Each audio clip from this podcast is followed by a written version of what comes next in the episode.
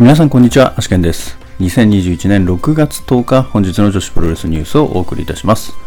本日も最後までお付き合いよろしくお願いいたします。それでは本日もニューストピックスから参りたいと思います。えーまずはですね、アイスリボンピースパーティー6月13日の新規場パーティー全カードが発表となっております。えーまず、プロサーエキビジョンタックマッチ、ブドウキク組 VS レン海組。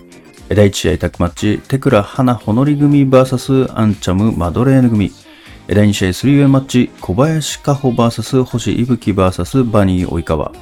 第3試合6人タッグマッチ、藤本司、トトロさつき、青木いつき組 VS 交互桃、真白ゆうき、塚田雫組。メインイベント IW19 選手権試合、王者はるかつくし VS 挑戦者松谷宇野となっております。続けてアイスリボン6月12日の道場マッチの対戦カードも発表になっております。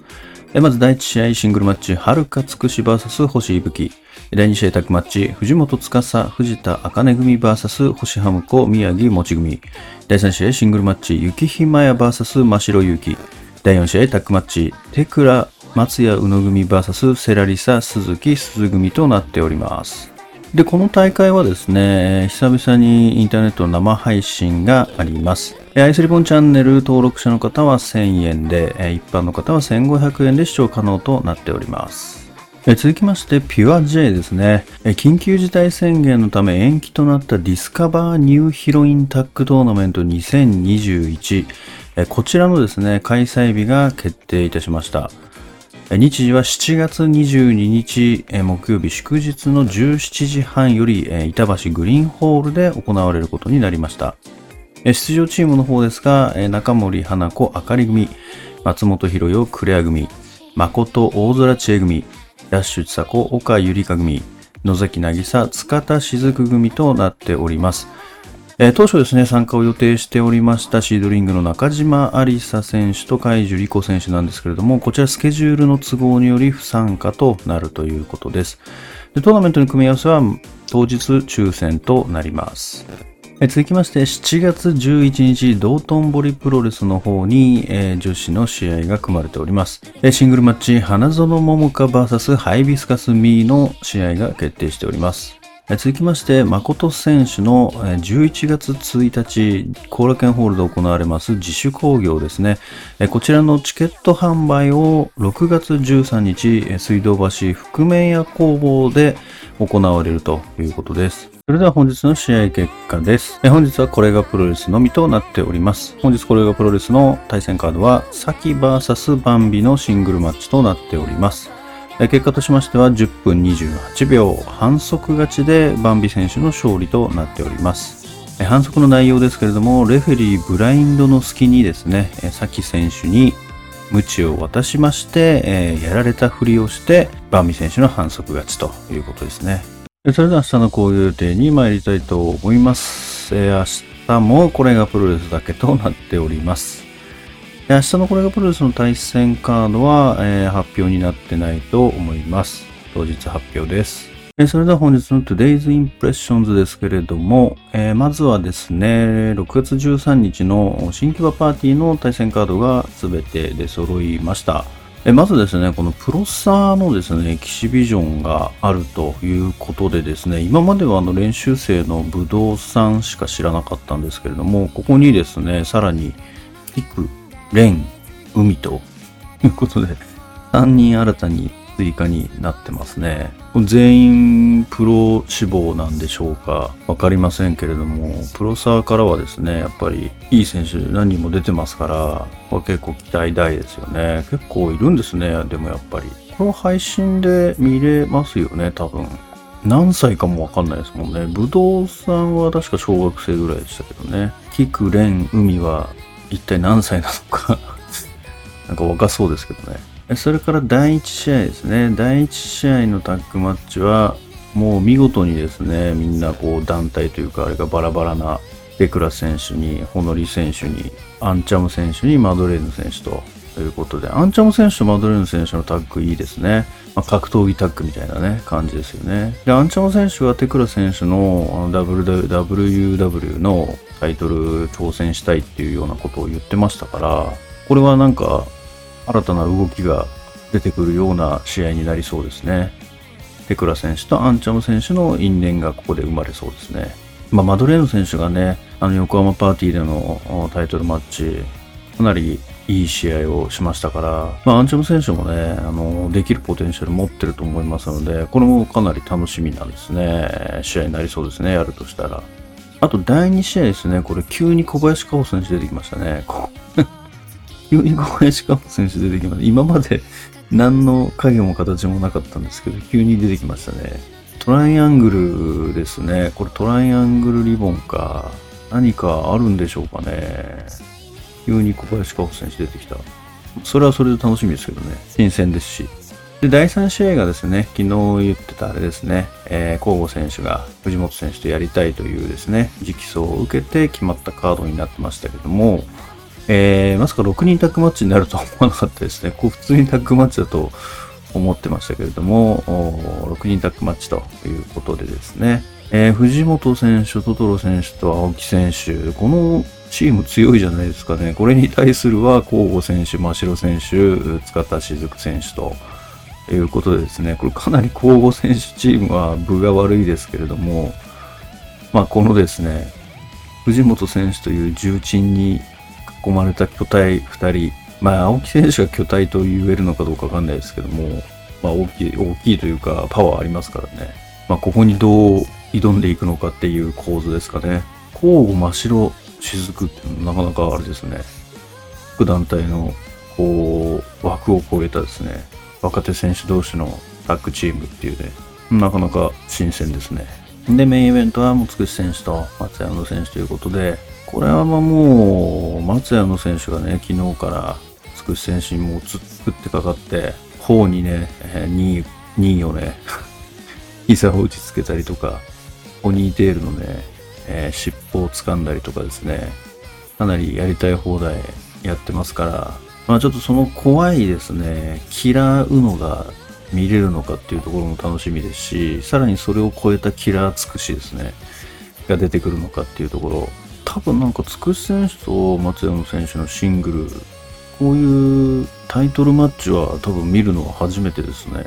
以前やったりとかしてたんでしょうかね。ちょっとその辺はわからないですけれども、なんかなかなかないシングルマッチだと思いますよね。いや、やっぱりカードで揃ってもですね、非常に楽しみですね、ピースパーティーは。6月13日は忙しくなりそうですね。あと、同場マッチもね、同時にあのカード出てましたけれども、これメインのね、えー、タッグマッチは、松山選手が、まあ、これでやりたかったっていうカードらしいですね。であと、第1試合のですね、このつくし選手と星いぶき選手、これもまたですね、なかなかいいカードですよね。つくし選手は本当に、その第一試合もできるし、本当メインもできるし、まあ、あとは中ですね、間で締めるっていうか、あの、中だるみしないようにするってこともできるし、いや、どこでもできる、本当にオールマイティーな選手だと思うんですよね。あとですね、11月1日に誠選手のですね、これ15周年の記念興行ということで自主興行を行うっていうことですけども、これ非常にですね、参戦選手が楽しみですよね。やっぱり誠選手、いろんな団体出てますからね、こういろんな団体からこういろんな選手が出てくるんじゃないかなっていう期待もありますからね。本当にどんな興行になるのか、誠選手自主興行やったことあるんですかね。ちょっとその辺がわからないですけれども、なんか、すごいどんな興行になるのか、なんか想像がつかないというかですね。もちろん松田さん出ますよね、きっと。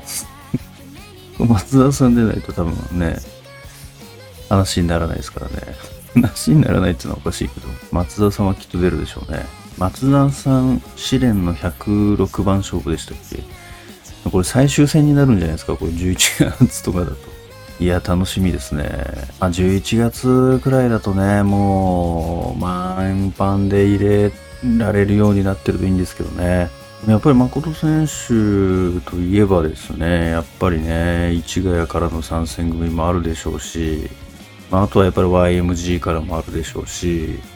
シードリングとかからもあるでしょうし、まあ、旧レイナ WNC からもあるでしょうしっていうところで結構いろんなね、あの、団体の方に声かかるような、まあ、ピュア J とかもありそうですもんね。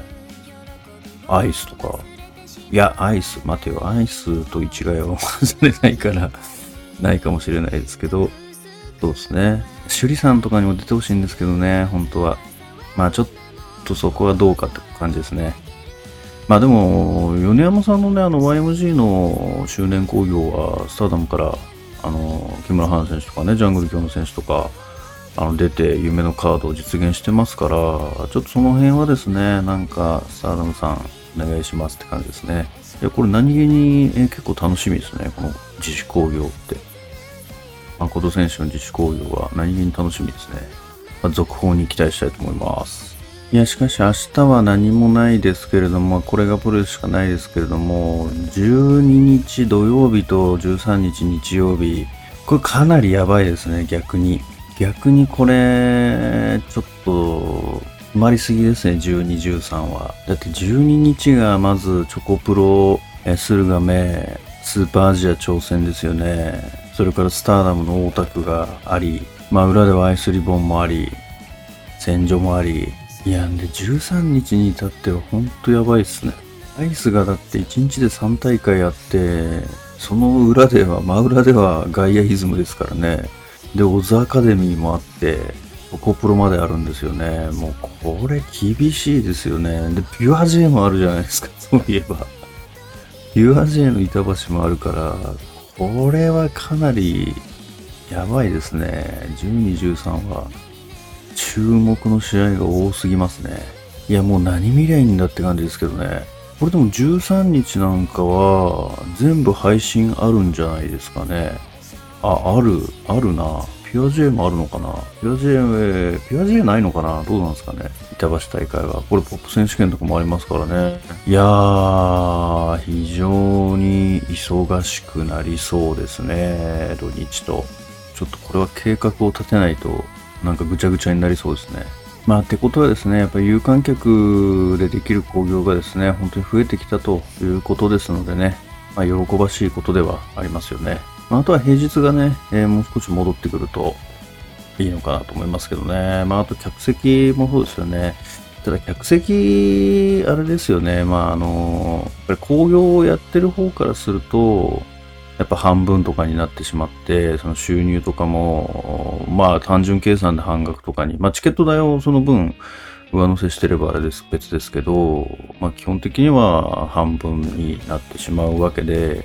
まあなかなか大変なことだとは思うんですけれども、こういうこと観客からするとですね、今のあの客席の感覚って非常にありがたいというか、すごくストレスがなく見れる感覚っていうのがですね、またちょっとなんていうんですかね、この皮肉というか、まあコロナのせいで、えー、そうやってソーシャルディスタンスということで、客席と客席の間を離さなきゃいけなくなったっていうのはあるんですけれども、これ本当に観客側からするとですね、やっぱり前の人の頭が邪魔にならなかったりとか、隣のその窮屈さみたいなのがなくてストレスがすごく軽減されたりとか、めちゃくちゃ見やすい環境になってるっていうのも事実で、それを考えると、なんかなかなか複雑な持ちがありますよね。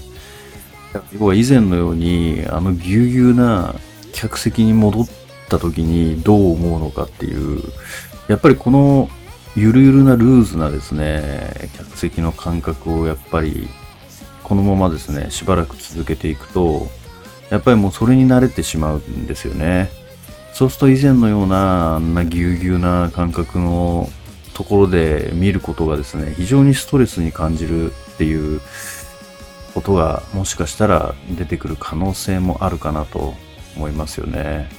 まあそうすると配信の方がいいかみたいな風な人もおそらく出てくるとは思いますし、やっぱりなかなかね、そこは難しいところですよね。だそこどうまあ、でもどうなんですかね。一回また戻しちゃえばまあ、慣れるんですかね、また。結構ね、ほんと、新木場、新木場とかはまだいいんですけどね、後楽園とかね、結構ギチギチですもんね。もうちょっと体大きい人が、もう両隣に来ようもんなら、もう肩すくめてみますですからね。肩すくめながら見なきゃいけないし、まあだからそういう意味では今のあの一席置いて見れるっていう荷物とかもこう悠々置いて 見れるっていうですね、あの贅沢な使い方が、まあ今はかなりノンストレスで見れるっていうね。まあでも本当にね、その興行やってる方からしたら本当に半額になってしまうので、あれですけれども、まあだからチケット代高くして、あの、席数を減らすでもいいかなって自分は思うんですよね。その減らした分のチケット代を他で、まあ、埋めるというか、上乗せする。まあ、要は、贅沢、贅沢な感じで見れるんだからちょっと高めになってるっていうのであれば、別にそれはそれでいいかなと思うんですよね。はね、あの、コロナ、まあ、ワクチンがまあ、このまま広まってですね、本当に免疫が確保できていければ、そらくだんだんこうコロナも収束していくのかと思われますけれども、まあそもそもワクチンの有効期限がどれくらいなのかっていうのもありますし、まあ結局インフルエンザのように毎年毎年かかるようなものになっていくのか、ちょっとその辺はわからないですけれども、実際ですね、今、そのもう当たり前となってしまったそのマスクだったりとか、やっぱりチェキだったりとかサインだったりとかっていうところで握手とかもないとかそういう部分をじゃあどのタイミングで逆今度解禁するかするのか解禁をまずするのかじゃあするとしたらどのタイミングでするのかとか本当に以前と同じように戻すのってかなり大変だと思うんですよねやっぱり。そのタイミングもなんかこうだったら戻していいとかも絶対ないはずなので、もう本当に、